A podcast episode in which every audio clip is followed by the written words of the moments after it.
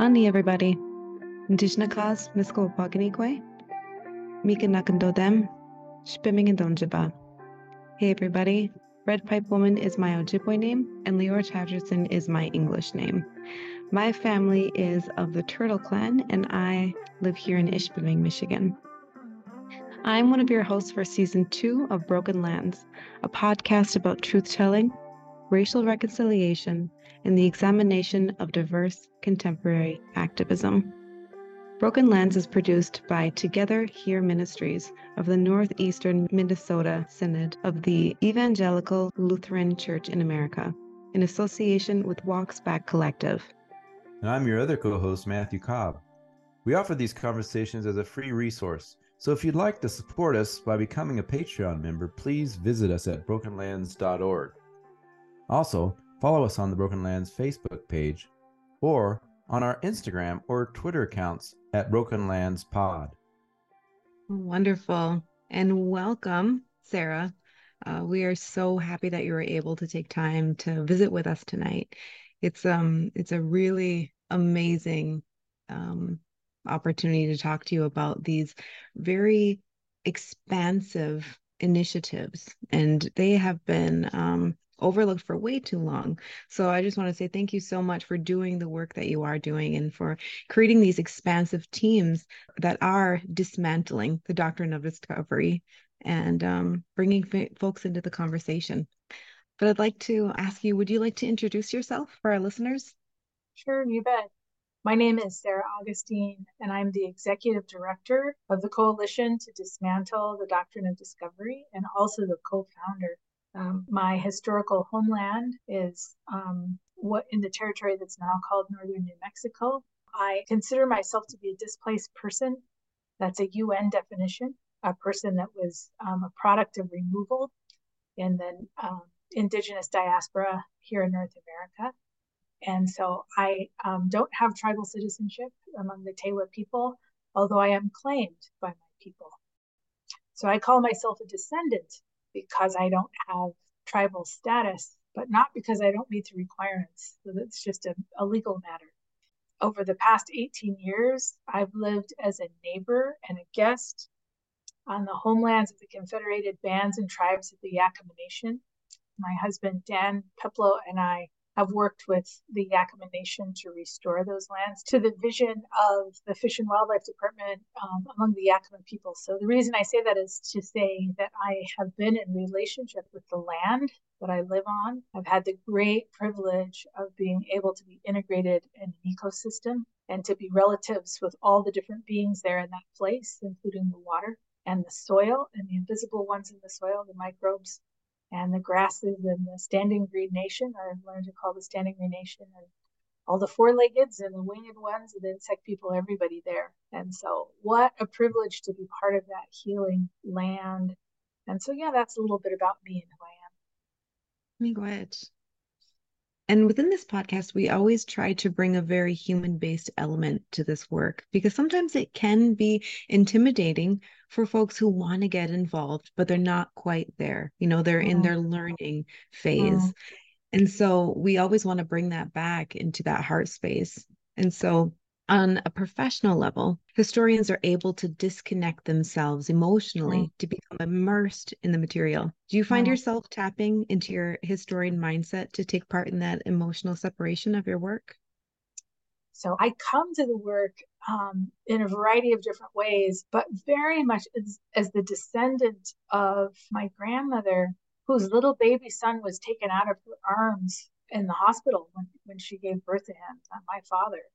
And so I come to this work as a descendant of a people that have faced oppression as a result of being the target of indigenous removal on these lands for 500 years. And my life story is framed by that struggle. So I'm really clear about that. You know, my my relationship, the reason I became part of this work was because of that story, my human story and lived experience, not so much through an academic lens. In fact, I don't consider myself to be an academician, certainly not a historian. I'm a trained social scientist, that's what I was trained in.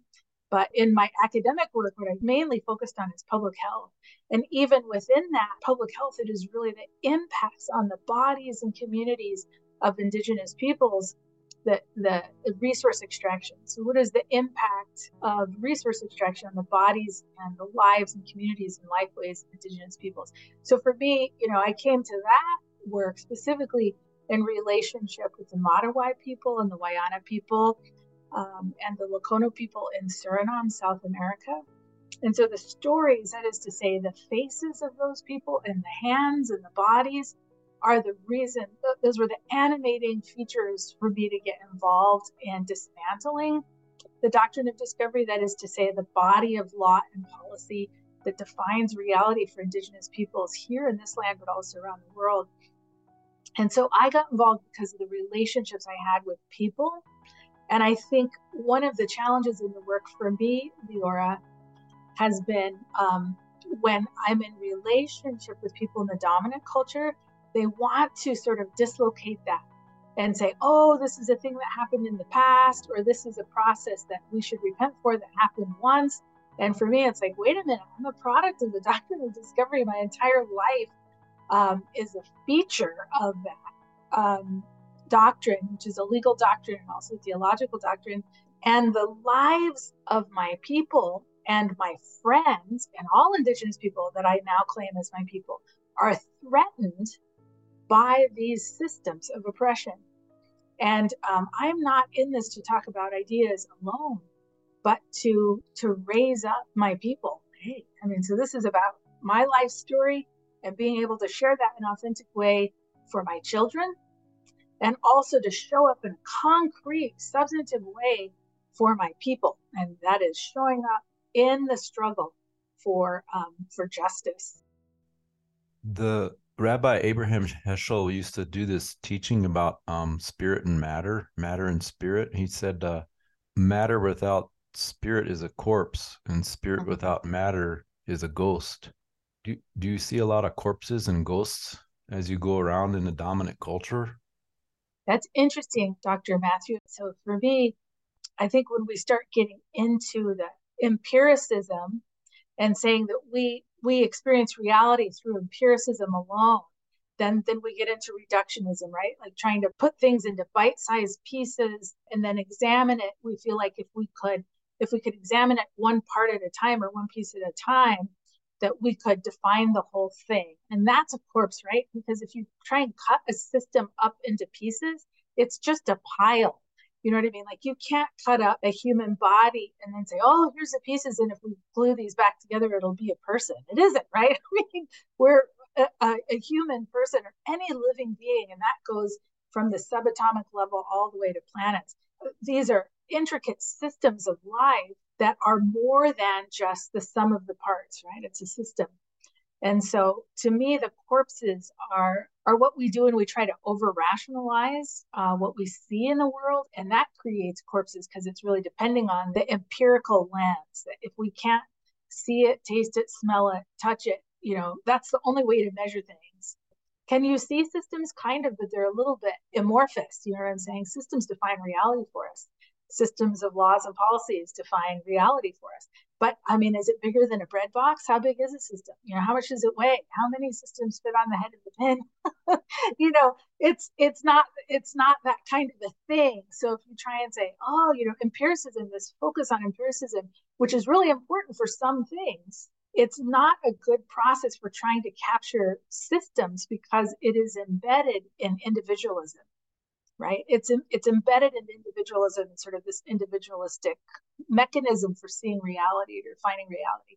So then the ghosts are kind of when we start thinking about concepts in some kind of level that is not um, grounded in human experience. So we start talking about, you know, philosophical concepts. I mean, I was in a conversation a couple of days ago, I want to say, maybe a week ago, it was with a church group online and um, there was a it was a person there who was saying well you know i'm not sure the doctrine of discovery that the church needs to take responsibility for it because we've seen imperialism all over the world. It's not just a christian concept and like that's a that's a ghost right there because to me the doctrine of discovery is not an abstract concept. It is a system of oppression at play for my people today so, what do I care about it outside of the impacts, the material impacts it has on myself and my people, myself, my family, my children, my grandchildren, my people. That's why I care about it. You know, I'm I'm not interested in kind of having a philosophical debate up here because that's what you can do when your life is not at stake. When your life is at stake, you're not arguing up here, like above. I'm like waving my hands around here. Your listeners can't see, but above your head, you know, where you're having the big talk. Um, it's really grounded in the the impacts on human beings and all life. And that's where I say, look, in our work in the coalition to dismantle the doctrine of discovery, when we're talking, when we're working through campaigns and strategizing things, we are always boiling it down. What is the impact on the most vulnerable person in this situation? I love the phrase that you use dismantling to rebuild mm-hmm. when referring to replacing the doctrine of discovery in the 21st century.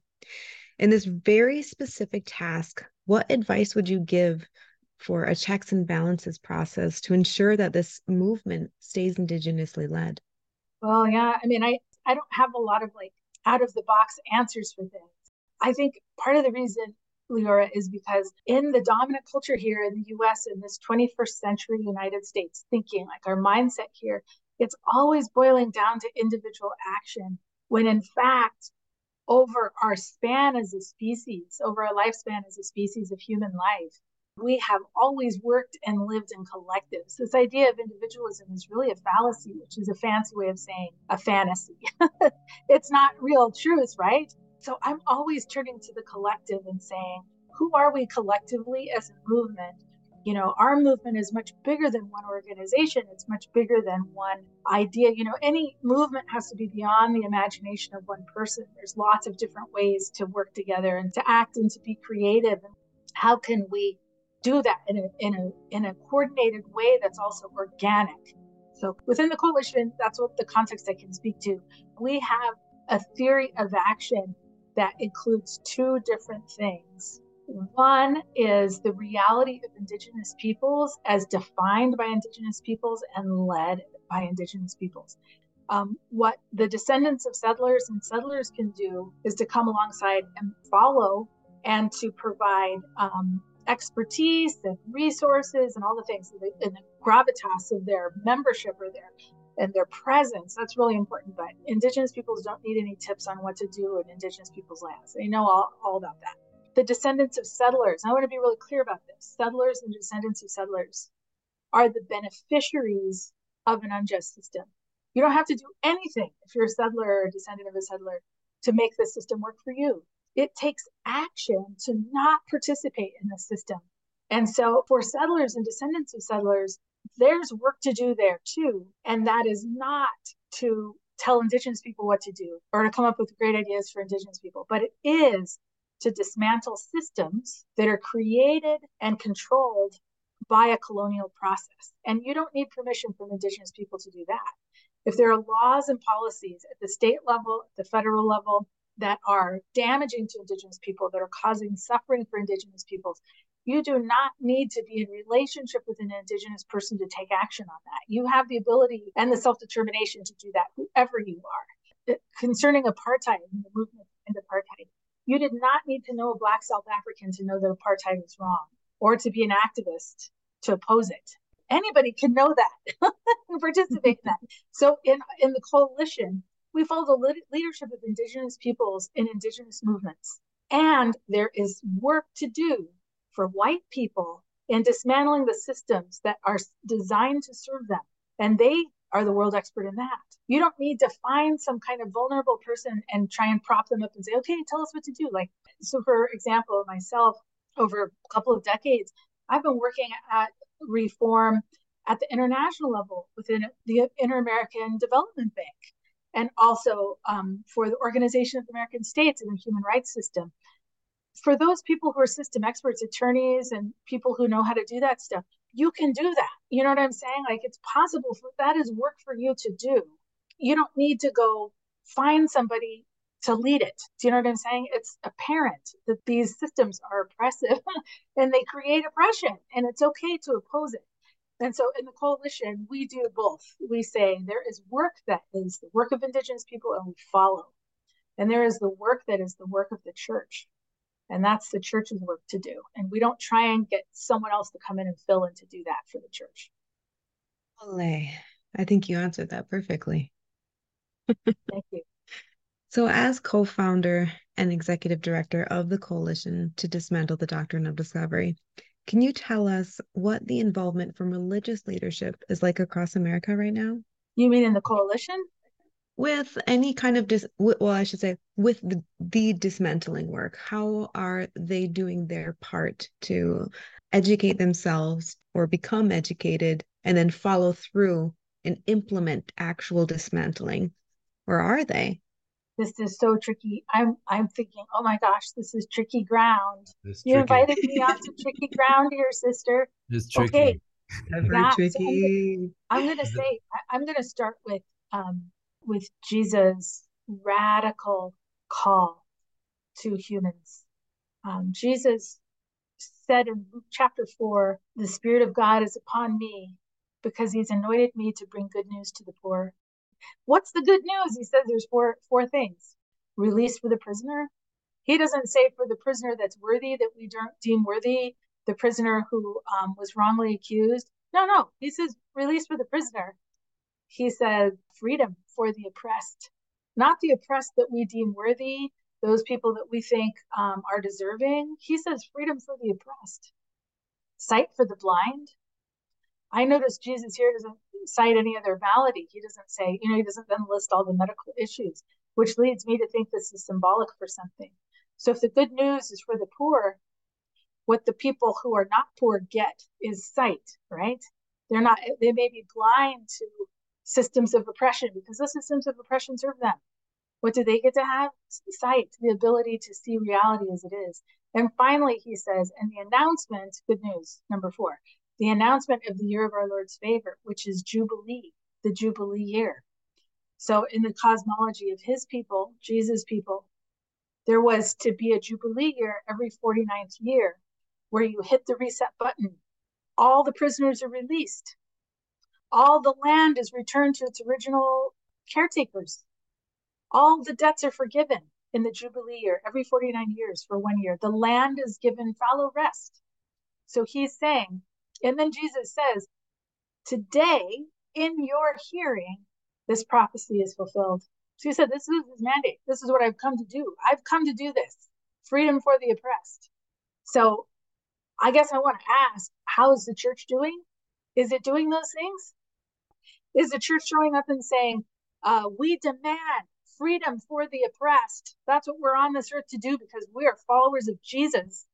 Are they saying we are here to uh, to embrace reality and we are willing to to learn and take in information from people that are on the margins so that we can see and be in good relationship with creation is the church saying uh, we are here to announce the year of our lord's favor jubilee because if the answer is no then my answer is no Good. Out of the realm of religious leadership, would you be able to tell our listeners what this work looks like from the perspective of other organizations, such as the United Nations, or as you mentioned already, the Organization of American States Inter American Commission on Human Rights? Yeah. So um, in the coalition, we're really trying to do um, everything at once. We're trying to show up and to bring our Christian relatives to these struggles um, as we see them.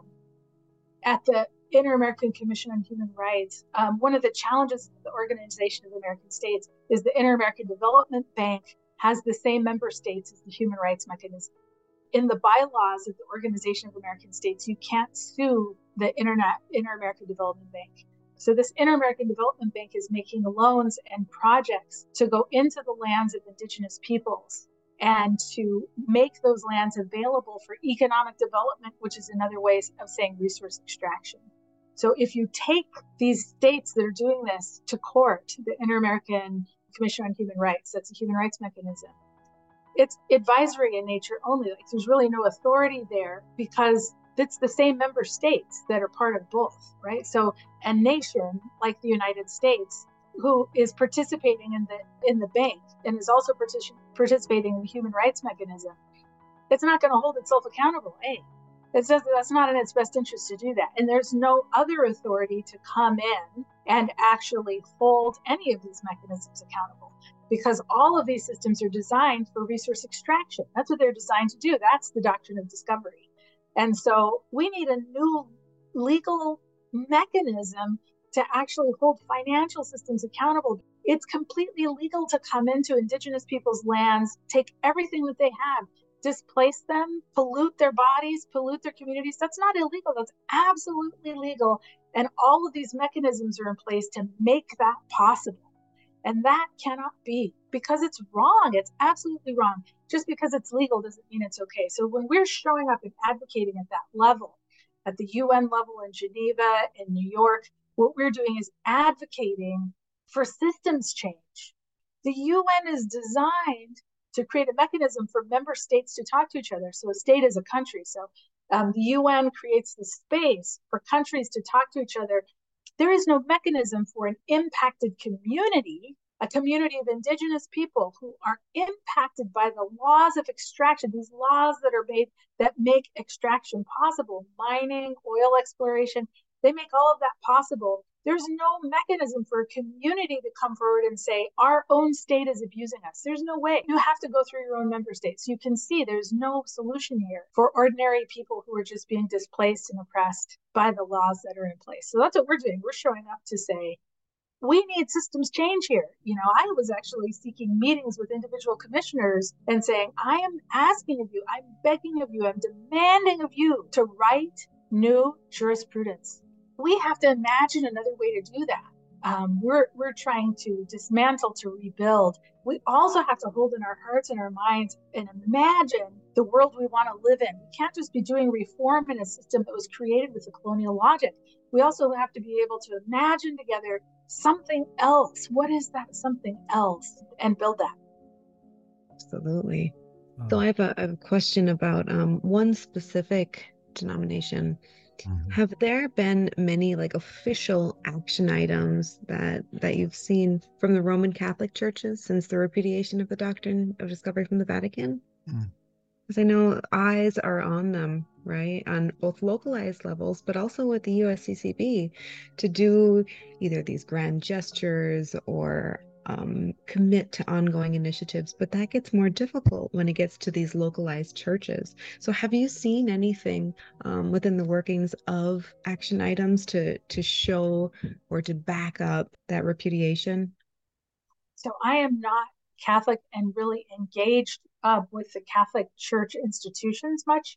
Um, and with the exception of the Sisters Religious, we have a collaborative with nuns and nuns. Um, so that so when I say Sisters Religious, I mean nuns, and they tend to be the most activist and willing to take risks. And I also want to say here that nuns or, um, orders of nuns are independent of the institutional Catholic Church. A lot of people don't know that they have their own money and they do their own they do their own thing. So they tend to be the most activist. But I do want to say this about the Catholic Church: they are the single largest private landowner on earth. The largest private landowner on earth is the Catholic Church. That's why their repudiation statement was so like mild, you know what I mean? And and legalistic. They were not going to take responsibility in their statement for the colonial story because legally they don't want to be accountable for that.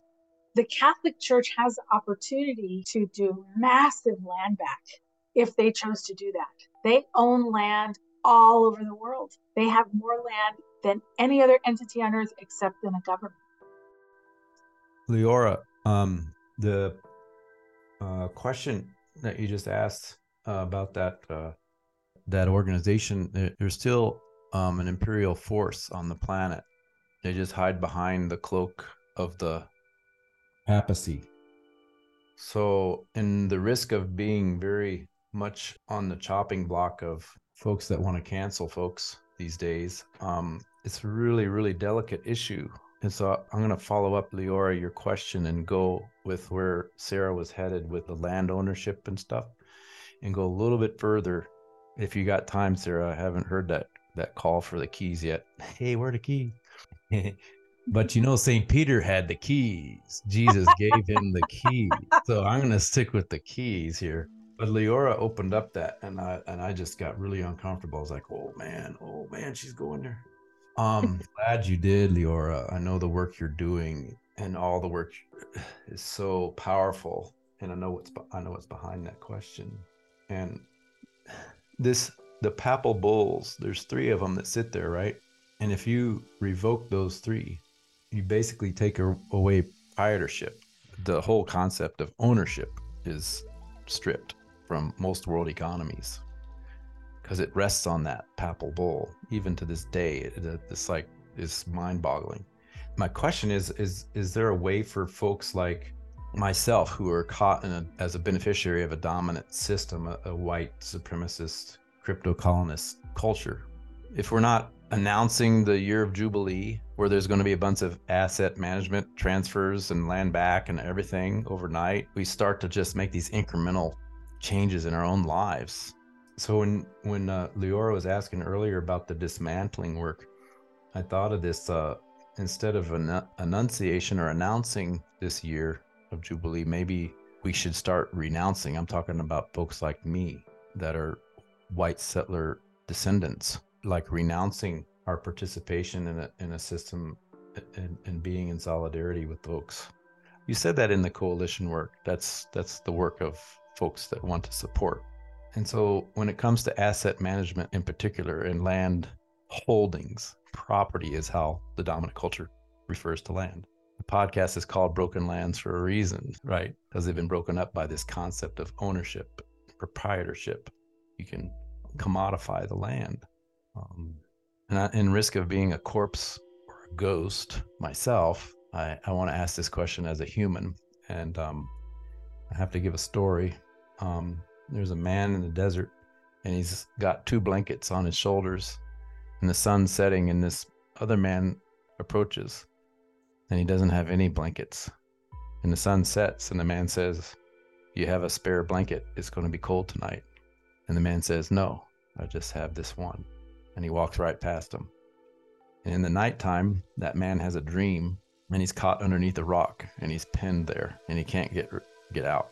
He's just completely stuck and when he wakes in the morning, he's haunted by this keeping of the two blankets and not sharing it with the, the man he met on the path. And so I feel that sometimes in my life. I got two blankets and one of them needs to come off, or I have two pieces of property. You know, there's a form of renunciation in my in my story, I think. And there's there are many ways I can respond to that. And I think the idea of land ownership is a very strange idea. It's a new idea. It's not the way we've lived most of our life as a species, as humans. One of the challenges I think about, if you forgive me for a minute, talking about the posture of the Christian church, and I, I mean writ large, like the big church, capital C, has been an investment in this idea of charity. And by charity, I'm I am going to work hard because I'm smart and thrifty, or we as institutions are smart and thrifty, and we're going to do what we need to do to provision ourselves according to our own standards, based on a standard in our own minds. And then if we have a little bit left over, we will take that little bit and give it to the less fortunate. And this system of charity reinforces power and balance. It's not meant to balance power. It's it's meant to reinforce this imbalance of power and to come up with an ideological alibi or a justification for why it's right and good that this institution should have so much more than everybody else. Balancing power is what true solidarity is all about. Balancing power is when those people who have power cross the line and they put their lives and their bodies and their resources next to the people that are oppressed. And they say, I'm with you. We are interdependent in the system, in these systems of life, right? We have we're part of these interlinking systems of life and we're interdependent. And there are people who are born into the dominant culture and who have power who can see that. It's sight for the blind, right? And they're able to say, I'm going to take this and balance power by crossing the line, and I'm going to be in solidarity with you. But this is completely counter to the dominant culture that says, look, in order for, for me to help you, I need to provision myself first. I need to make sure all my needs are met. I need to make sure that I am going to have a healthy 401k. I need to make sure that I have a paid off decent home. I need to make sure that um, that I have enough to put my kids through college and that I'm going to have a comfortable retirement so I'm not a burden on anybody. And at the end of all of that, if there's anything left over, I might help it help out a little bit and then I should be rewarded for that. And that's that is there's a word for that from my point of view and it's sin. When we are part of creation that is so out of balance, the only action that can be taken is to balance that power by standing with the oppressed and that is that is not by saying i'll take care of myself first. If i have anything left over i'll help you. That is acknowledging reality which is that we are all at risk until none of us are at risk. I will believe in your solidarity when your body is next to my body. When our bodies are side by side together in this struggle then i know we are relatives. Until then keep your symbolic gestures. I'm not interested in, in that. You know, right now, this very day, we're working with community peacemaker teams and training volunteers from across the country to stand with the Stronghold Apache at Oak Flat in the impending um, land transfer. So we are training volunteers from across the country to, to be there, 24 hour coverage. We're training dozens of us to be there so that we can be there in fact. And we're working at the legal level too. We're writing, we've written amicus briefs for their religious freedom case. We've recruited denominations to do that, to show up and um, struggle for religious freedom for um, the San Carlos Apache. And we're willing to put our bodies there too, because that's what real solidarity is. It is saying, we find common cause together because your survival is my survival. That's not charity, that is reality. That is what it means to be a sibling. We're all in it together. We're in a closed system of mutual dependence. And we have to acknowledge that. It it sounds like a, a call to collective suffering for transformation of that suffering is is what I hear. I love that. Thank you. You mentioned nuns and nones earlier, which I think they are fantastic. I love hearing. I loved when I heard about that, but some of our listeners may not be familiar. Would you be able to tell us a little more about them? Yes. So I love nuns and nones. It's it, it's nuns N U N S, which is the Sisters Religious um, who are joining together with nones, N O N E S. These are mainly young people who are non religious, and they're joining together because the sisters religious um, are aging. So there aren't enough new people joining the orders to replace the elders. And they decided we don't have to just be working with uh, with other religious people. If young people are non-religious, let's work with them anyway. and they formed this amazing collaborative, nuns and nones, and they have a land back um, initiative, and we are in coalition with them in that land back initiative. Really, what we're doing in the coalition is bringing Christians to that work. We're trying to work with Christians at the institutional level, at the individual level, at the regional level to return land and to to demonstrate through what nuns and nones have done how to do that in a good way. Great, thank you. I'm uh, I'm really interested in that. There is something in there about the Apache stronghold. Um, where is that, and and how can people put their their skin in the game and and and and, and have their uh, their solidarity brought up a notch? Yeah, so we've been collaborating with um, Stronghold Apache for, I want to say, over five years. We've been working in relationship and collaboration, really joining um, our Apache brothers and sisters in the struggle to defend Oak Flat and Mount Graham, those sacred places. And so, what I want to invite your listeners to do is to consider joining the coalition to dismantle the doctrine of discovery. Anybody can. You don't have to have any special um, skills um, to do that. Um, it's going to take all of us together. And I want to tell you a point of entry. If you go to our website, which is dismantlediscovery.org, there's a calendar of events, and you can sign up to go to our coffee hour, which is in the fourth Wednesday of the month. So it's actually tomorrow morning. It's on a Wednesday morning at 9 a.m. Pacific time. Anybody can go to the coffee hour. That's a great entry point we also um, do a coalition orientation once a month on a Thursday at 4 p.m. Pacific time. But we recognize while we recruit individual volunteers, and there are volunteers coming all the time to us, um, at the same time, we work and live collectively. So we really love to work with congregations and at the congregational level, where we're organizing people within the church to accompany Indigenous people and Indigenous peoples movements. And I want to be really clear about this we have not worked historically with Indigenous Christians. We have worked with Indigenous peoples regardless of their faith tradition.